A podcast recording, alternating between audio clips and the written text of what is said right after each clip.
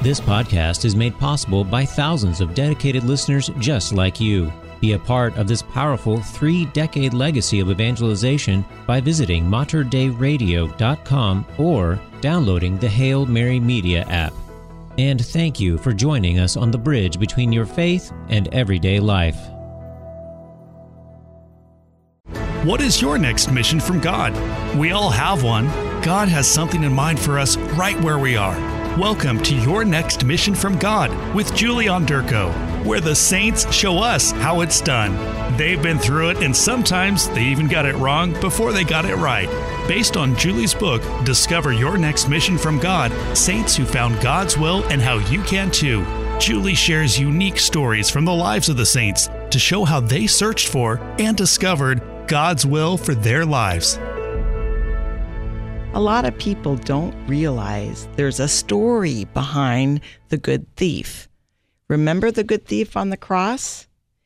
Remember that he rebukes the other criminal hanging there. I'll read it to you from the Bible. We're in Luke chapter 23. Now, one of the criminals hanging there reviled Jesus, saying, Are you not the Messiah? Save yourself and us. And the other, that's St. Dismas, however, rebuking him, said in reply, Have you no fear of God? For you are subject to the same condemnation. And indeed, we have been condemned justly, for the sentence we receive corresponds to our crimes. But this man has done nothing criminal. Then he said to Jesus, Jesus, remember me when you come into your kingdom. He replied, Amen, I say to you, today you will be with me in paradise. That's from Luke chapter 23, verses 39 through 43 and we remember the good thief. Like he's obviously he's a saint. His name is saint dismas. And jesus canonized him right then and there. You know today you will be with me in paradise. But there's a story behind him. And one of the reasons why maybe it's not talked about so much today is because we don't know the source of the story. So it could be it could be just a legend but I think it's a it's a real story, and I'll tell you why I think so, and then you can just decide for yourself. I think so because Pope Saint Gregory the Great in 500 and he was around from 540 AD to 604 AD. He preached about Saint Dismas and he gave specifics about Saint Dismas. He even said this. He said that Dismas was guilty of blood. He was a murderer even his brother's blood. And that's a quote. And so I don't know. We don't know where Pope Gregory the Great got his information. But the church, up to that point in time, obviously believed this story and they, they took it they took it as truth. And then later in history we have uh, Saint Anselm, the Archbishop of Canterbury. And he was around in up to 1109 in history. And in a letter he wrote to his sister, he tells a detailed story of St. Dismas. Now, again, we don't know where St. Gregory, way back in the sixth century, got his information or where St. Anselm got their information. That part we don't have. So I think that's why people are reluctant to to say that it really happened. But this is the story, and you listen and, and see what you think. This is how it goes. When Mary and Joseph were escaping Herod, and they had the, the child, the baby Jesus, so he would have been a child, maybe two years older, thereabouts, or younger. They were escaping to Egypt. And you know, Joseph had to leave in the middle of the night. Like he got up and he went right away. Think about this. When he got up and he went right away, he couldn't have joined a protective caravan for traveling because it was spur of the moment. They were saving Jesus's life. They were getting away quickly. So they were pretty vulnerable traveling. And the king was out to get their son. I can imagine St. Joseph, his responsibility and his fear. And he was definitely the man for the job, you know, St. Joseph. And think about Mother Mary. Now, this is an interesting thing to, to consider. Here she is. She is the mother of God. Other than Jesus, who's who's God and man, She's the most perfect human being that has ever lived and will ever live. She is the most exalted of all, truly. And yet, she is, without question, obedient to Joseph. He says, Mary, we got to go. She gets up and she goes. She could have thought, well, you know, really, I'm the mother of God here. I mean, shouldn't you run this by me first? I mean, actually, you know, I've had this encounter with the Holy Spirit and I'm the one that that should know these things. No. She trusted God. God put Joseph in her life as the head of the family and she followed him on a dangerous trek and they went through some dangerous territory on their way. So, here they are. They're fleeing Herod. They go through some, you know, troubled areas. So, Dismas is there and he spies them. They're this threesome alone. They don't have any protection. He's probably sizing up Joseph. I can take him. You know, he probably had some weapons and he targets them and he goes after the Holy Family. And as the story goes, he gets sight of the Christ child and he's just mesmerized by Jesus. And he just can't go through with his plans. And what does he end up doing? He ends up actually protecting them. He takes them to his cave and he takes care of them and gets them through this dangerous thief and murder murderer infested area. He gets them through there safely and you know gives them uh, a place to stay for the night and things like that. And during this time, Jesus, who like I said, we don't know his exact age, but he wasn't a little baby infant now. He was a toddler, probably. Anyway, he had a sense about him, like who his mom was, you know, who his dad was. He was not just a little, a little uh, newborn anymore. He allows Dismas to hold him, and it's said that the Virgin, the Virgin Mary, made a promise to Dismas, and she said, she assured him that he would be rewarded for his action before his death. And then their story goes on. They escape to Egypt, and Dismas just continues his life of crime. Now we see him again at the crucifixion. And the name of the, we'll call him the bad thief, is Gestas. That's his name. Anyway, he's there. They're being crucified. And because of all of his sin, he doesn't recognize Jesus and Mary. He doesn't know who they are at all. But Mary recognizes him, or so the story goes.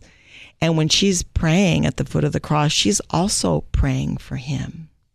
And so, in a moment of grace, he recognizes who Jesus is. And that's why he has the wherewithal to ask Jesus to remember him when Jesus comes into his kingdom. Who else knew Jesus was coming into a kingdom? Did the apostles know? No. The Virgin Mary knew, but who else? No one else understood that, not at that point yet. And yet, Dismas, hanging on a cross, he understands it because he's asking for it. So that's a miracle in itself. How did he get that awareness? Well, we know that Mary is keeping her promise, and we know her as the dispenser of all graces, right? So she's dispensing grace through the Holy Spirit. So Dismas has this awareness of who Jesus is. And so he asks him that. And then he gets his wonderful answer that he will be with Jesus this day in paradise. And that is how Mary fulfilled her promise. So, Saint Dismas, the good thief, he's considered the patron saint of those who are condemned to death. And this is very interesting. Those engaged in dishonest business who would like to make restitution before they die but don't know how. That's that's a mouthful.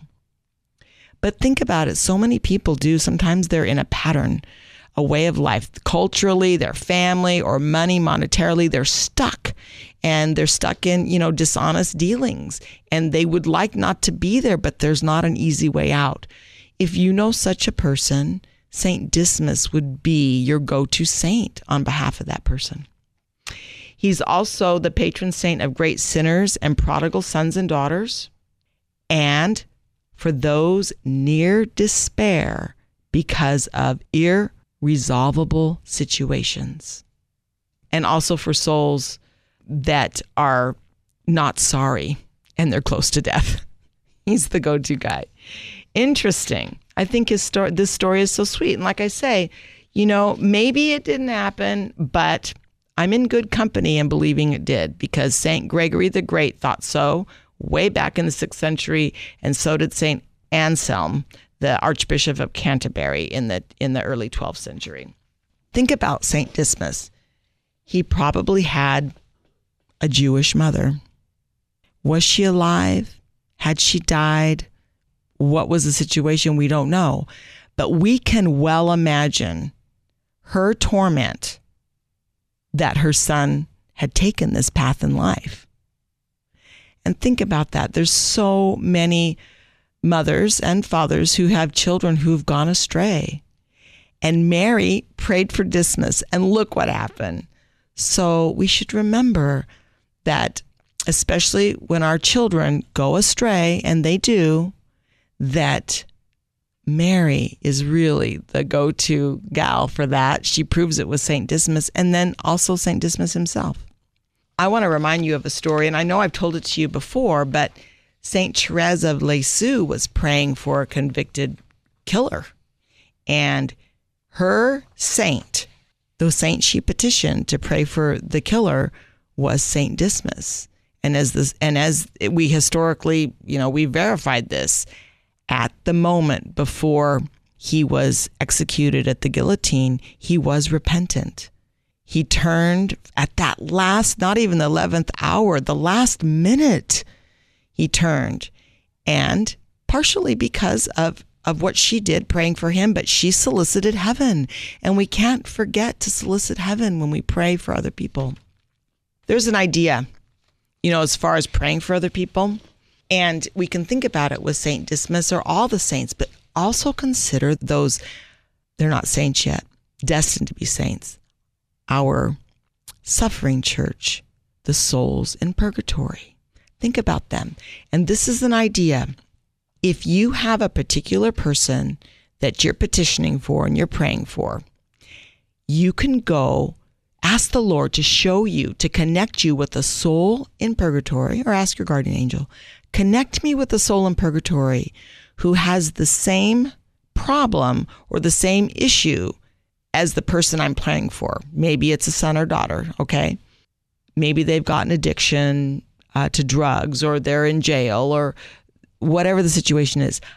Connect me with a soul and then go to work praying for that soul, offering sacrifices for that soul, having masses said for that soul.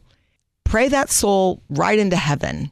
And when they are there, well, while they're still in purgatory too, but when they're in heaven and they're before the face of God, they will pray. You'll have a prayer warrior in heaven on behalf of the person that you were that you were praying for. It's interesting. It's, it's interesting. We should never ever lose hope for a soul, even when it looks bad. Saint John Vianney. He was in France in the late 1800s and the in the early 1900s, and one of his parishioners, her husband, killed himself. He jumped off a bridge into the water, you know, and he was drowned and he killed himself. And she was tormented. She worried for his soul.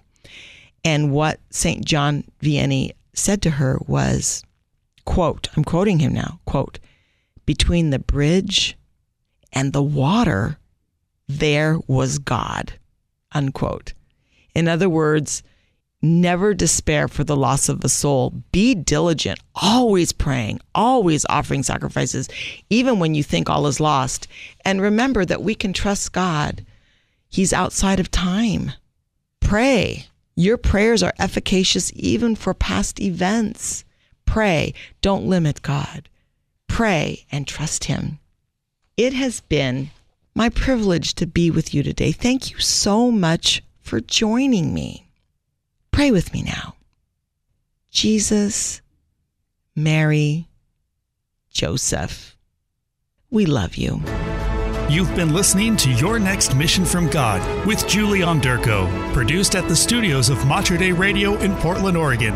To listen to this podcast, visit materdeiradio.com. To find out more about Julie's book, Discover Your Next Mission from God Saints Who Found God's Will and How You Can Too, or if you're in need of a Catholic speaker for a parish mission, retreat, conference, or event, visit CatholicFinishedStrong.org. That's CatholicFinishedStrong.org.